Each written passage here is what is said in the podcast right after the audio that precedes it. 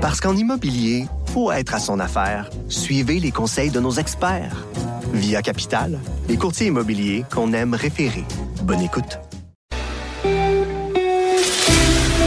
Pour la prochaine heure, laissez faire le biberon, laissez faire le lavage. Elle analyse la vraie vie pour le vrai monde.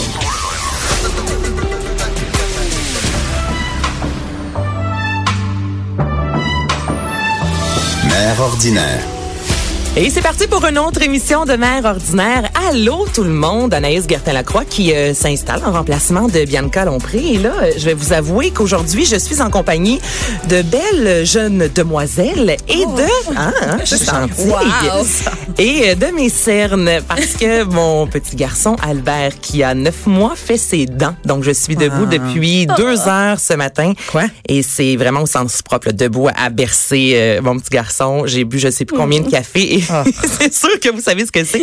Aller travailler et avoir comme l'impression qu'on a un voile dans le visage. là. Ah Tu sais, ouais. je, je- c'est Bon. ça. Désolée si je suis un peu plus lente. Pas de problème. Pas de problème. Et ça passe, tu vois. Là, Ça mais- passe? Oui, oui, oui. Mes enfants sont plus vieux, ils dorment leur nuit, tout est beau. Beaucoup plus vieux, là, ça a pris du temps. Oh mon dieu, ben c'est ça là, j'ai Oui. tout essayé là, les débarbouillettes mouillées qu'on met dans le réfrigérateur pour que ça soit plus froid, les jeux de dentition, euh, Camélia qui est de l'homéopathie. Oui. Alors, écrivez-moi sur Facebook n'importe quel truc de grand-mère là, je suis prête. J'ai vraiment tout essayé, il y a pas grand-chose qui fonctionne jusqu'à présent. Alors shootez-moi vos trucs. C'est Nathalie Slide que vous venez juste Oh. Entendre. oui. Allô? Allô, ça va bien, toi? Ben, ben oui, ça va Oh, super ouais, bien. ça. Caroline, Bonjour. Murphy, la petite Murphy du sac de chips. La petite Murphy. la petite Murphy du Première sac fois de qu'on m'appelle de même ici, mais j'aime ça. J'avais pas ça. Bonjour tout le monde. Ben, tu vois, j'appelle beaucoup de mes amis comme ça. Et là, ben, on jase de l'amitié avec toi un peu plus tard à l'émission. Ah, c'est pour ça que je te baptise la petite Murphy Ça du va. sac de chips.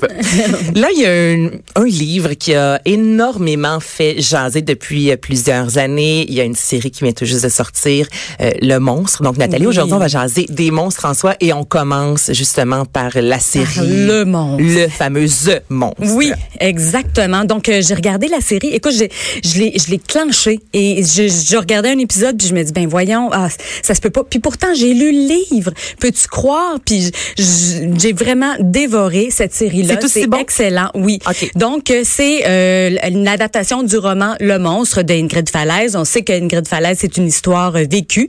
Euh, donc, et c'est euh, Rose-Marie Perrault qui incarne Sophie, euh, qui est le personnage d'Ingrid Falaise qui change de nom là pour... euh, pour les romans et la série.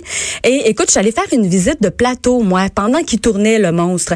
J'ai rencontré Mehdi Mescar, puis je me suis dit, ben voyons, il a l'air tellement fin, c'est comme impossible là, que c'est lui qui joue le monstre. Et c'est ça, justement.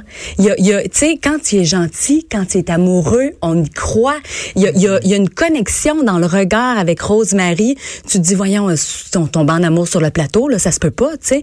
Et quand il switch, là, dans Le Monstre, vous devriez y voir les yeux, c'est c'est tellement bien joué.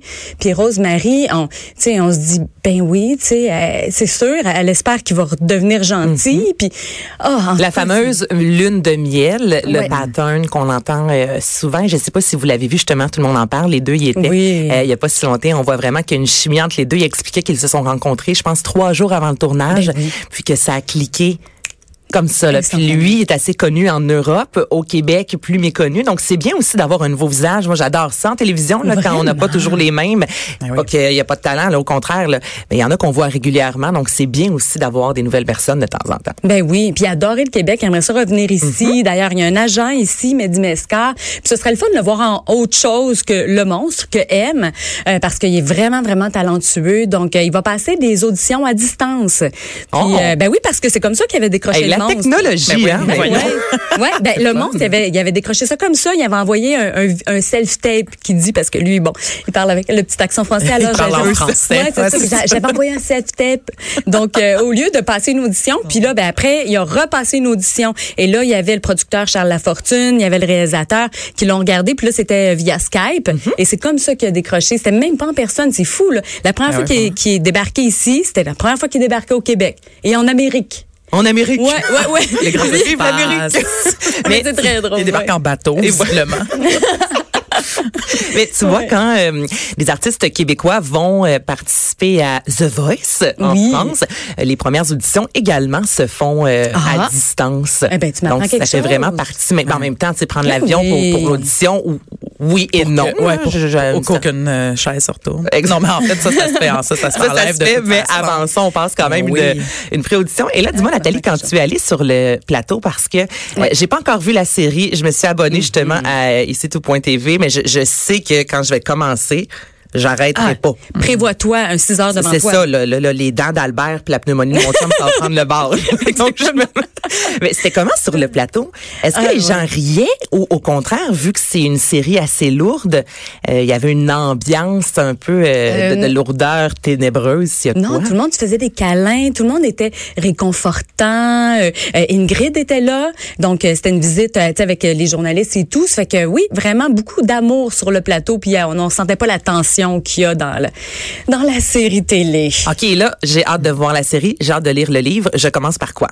Euh, moi, j'ai j'ai lu le livre en premier, puis parce que, écoute, quand je regarde la série, je me dis ah ils ont pas mis ça, ah ok ils ont mis ça, ça fait que Je comprends. ouais vraiment, c'est que je me suis comme amusée à voir qu'est-ce qu'il y avait adapté, ça fait que je, je sais pas, mais tu peux très bien voir la série sans avoir lu. euh, Mais je veux le lire livre. également, mais tu sais, je me dis, je commence par Mais quoi? je trouve que quand on fait les deux, t'es toujours mieux de commencer avec le livre pour pas, euh, tu sais, encarcaner ton Mhm. Puis ouais, c'est. Ben, en tout cas, moi quand je fais le contraire, on dirait que j'ai- je réussis jamais à me rendre au livre. Là. Dans le sens que si Ouais, j'ai non, t'as commencé raison. par la télé, je trouve ça plus dur, alors que l'inverse se fait super bien. Toi, Caro, est-ce que c'est le genre d'émission qui te parle? Ben moi ça me ça me bouleverse tellement, j'ai bien de la misère, tu sais même euh, quand- même fugueuse là, tu sais parce qu'il y a quand même bon certains liens, euh, tu sais je l'avais commencé puis on dirait j'ai- j'ai arrêté. C'est trop euh, rock'n'roll? Ben, c'est- ouais, ça me, tu sais, évidemment, ça nous fait tout, Ouais, tous ça- pas sentir bien, j'imagine. là. Bon, mais je, je sais pas, il y avait quelque chose là-dedans euh, qui, ouais, qui me troublait. Tu sais, je, je reconnais évidemment là, que c'est super bon, puis je pense que c'est pour ça que ça me, ça me touchait autant. Mais euh, ouais, puis particulièrement Ingrid Falaise, son histoire, je sais pas quand elle était allée, tout le monde en parle récemment, tu dit, euh, Anaïs, mais elle était allée aussi euh, Ouais. la première fois quand elle avait euh, Écrit. publié, écrit son livre.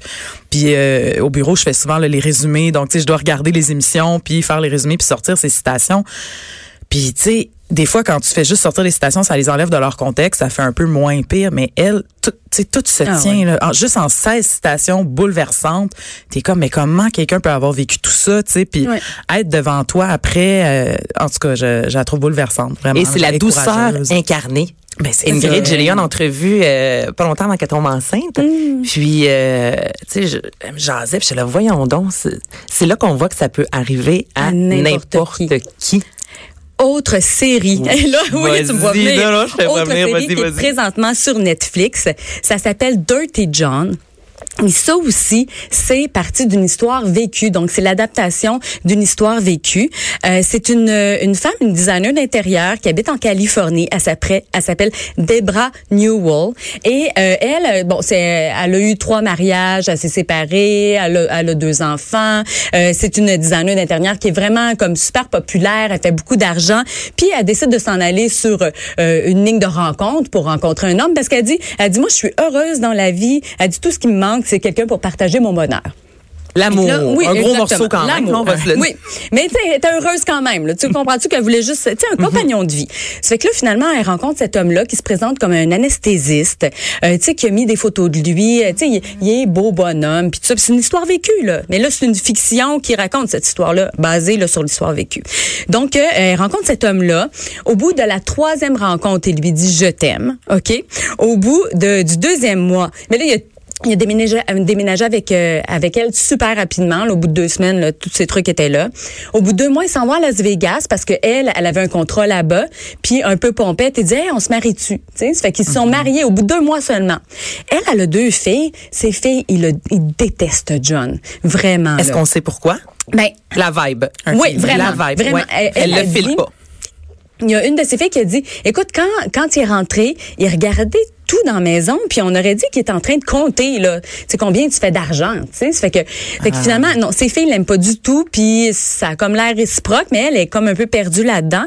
Puis à un moment donné, il y a une de ses filles qui dit, il y a une boîte avec toutes ces choses, je vais aller fouiller dans ces boîtes. Puis elle dit, il est infirmier, il est pas anesthésiste. Fait que lui il dit ouais mais je suis docteur infirmier parce que les anesthésistes euh, c'est pas comme les docteurs. Puis il raconte une affaire puis elle elle le croit. Tu sais. Ouais. Fait que là là c'est il y a toutes des menteries par-dessus menteries. Euh, finalement, euh, il était anesthésiste, pas anesthésiste, mais il était infirmier anesthésiste. Il a perdu son emploi parce que il volait des médicaments. Euh, il se droguait, mais il en vendait aussi. Mais voyons donc. Il a fait de la prison.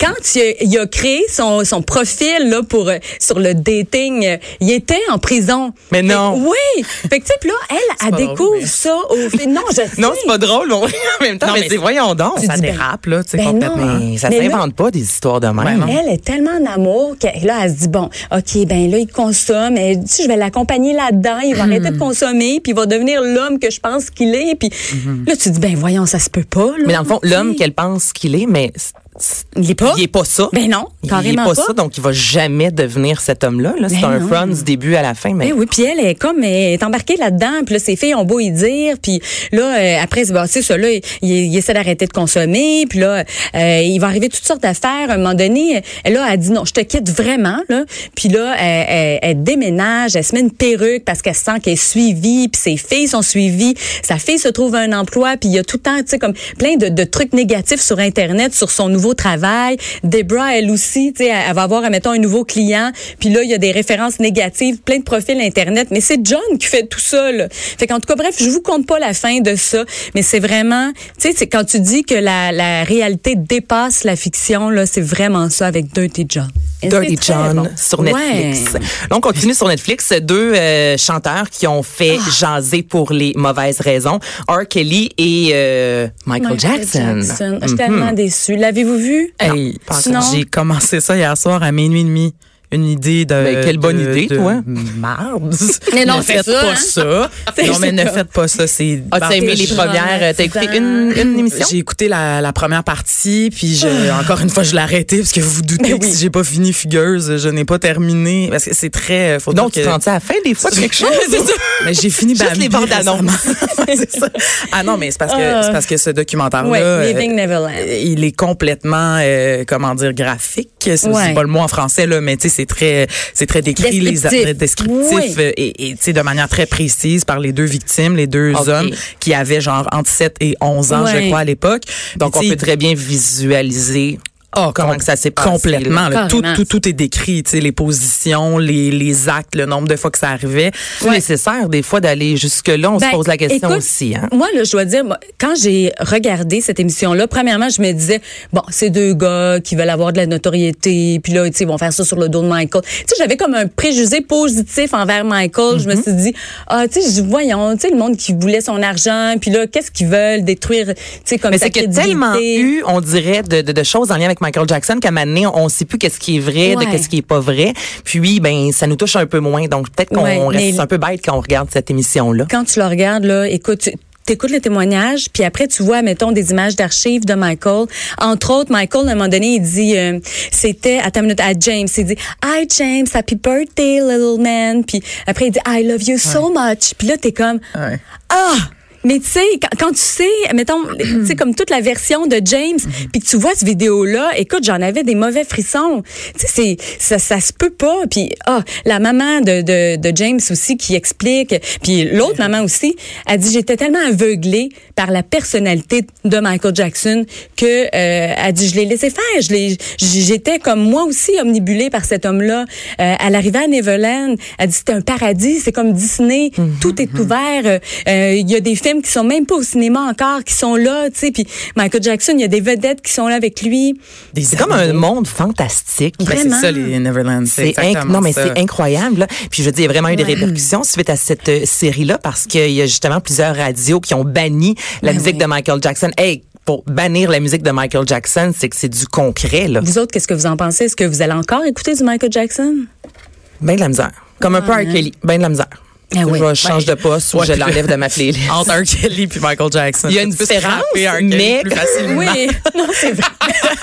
Mais. Non, mais effectivement. R. Kelly, il y a I believe I can fly. Ouais, mon premier slow, oh, d'ailleurs. écoute, j'aimais tellement Oh, cette chanson-là. Ben oui, ça a gâché tous mes souvenirs de premier Ton adolescence au complet là. Ah. J'aurais pas pu prendre les Backstreet Boys comme tout le monde, tu sais. Ouais, Mais, ouais, euh, ouais, ouais. Mais, Mais moi, mais j'ai de ouais. la misère, cela dit, à faire la séparation entre euh, l'homme et l'artiste. Tu sais, C'est beaucoup de ça dont on parle en ce moment. Là. Tu sais, Genre, ouais, mais c'est euh, séparer l'homme puis l'artiste, on peut continuer Ouais. à l'écouter tout en sachant que c'est un monstre. Ben j'ai quand Moi, même de la bien de la difficulté avec ça aussi. Surtout Aussi. sachant que c'est contemporain puis que victime, on sait pas combien il y en a, mais elles vivent. Là. Tu sais, Fait que je sais pas, je trouve ça, euh, ouais, ça m'a évidemment shocking news bouleversé. Ben, je te comprends à 100 Puis Nathalie, euh, rapidement, là, on, Oui. on, on prend jaser pendant des heures. Surviving R. Kelly. Ah, écoute, ça, c'est une autre affaire. Ben, écoute, moi, j'ai commencé à regarder ça parce que j'aimais beaucoup la chanson, justement, I Believe I Can Fly. Fait que, tu sais, je me suis dit, ah, ouais, c'est quoi ça, des victimes de Kelly? Je commence à y regarder ça. Ah, tu sais, c'est des, trucs que tu regardes, tu te dis, ça brasse par en dedans. Puis en même temps, je trouve fortes, ces, ces filles-là. C'est toutes des victimes de R. Kelly. C'est des filles qui voulaient devenir chanteuses. Et là, admettons, les parents disaient, ben oui, tu sais, il va t'écrire des hits, puis tout ça. Puis lui, au départ, là, il gagne la confiance des parents parce qu'il dit, euh, dit, moi, j'ai une nanny qui est avec moi tout le temps. Elle va pouvoir s'occuper de ta fille. Euh, j'ai des tuteurs. euh, Donc, fais-toi-en pas, elle va continuer ses études. Puis ça prenait le bord rapidement, ça. Les filles se sont fait vraiment harceler, euh, violer, etc.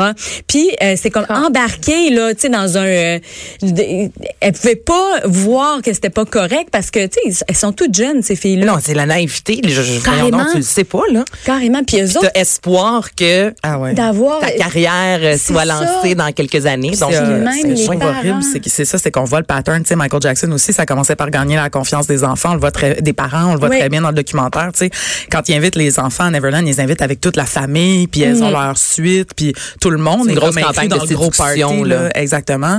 Puis là, finalement, ben, il commence à les éloigner de ses parents. Tu sais, quand il est tout seul avec euh, avec les enfants. Mais je pense qu'avant, on était moins conscientisés. Tu sais, moi, euh, mon gars trip hockey, ok, puis si euh, n'importe quelle vedette là dans la LNH m'invitait, mettons, euh, je sais pas, aller voir tel euh, match de hockey, tu sais, bon, mettons, je vais avec mon gars, puis je T'auras pas un moment tout seul avec mon gars, jamais. Là, tu je veux dire, voyons, t'es un adulte, c'est un enfant, tu sais. Ouais. Je, sais pas, il me semble que j'aurais cette. Mais je pense qu'il y a 10, 15 ans, 20 ans, on n'avait pas cette pensée-là. Mais sais, non, on c'était pas, penser. la même réalité. Je pense que c'est la beauté aussi. On va se laisser là-dessus de cette, euh, ben, sept ou six séries-là. En fait, c'est au moins, Ouais. ça, ça brise le silence. Ça fait en sorte que les victimes parlent, prennent euh, la parole, justement, et ça peut nous ouvrir les yeux, comme moi avec Albert à la garderie. Ben, je peux te dire que, watch out.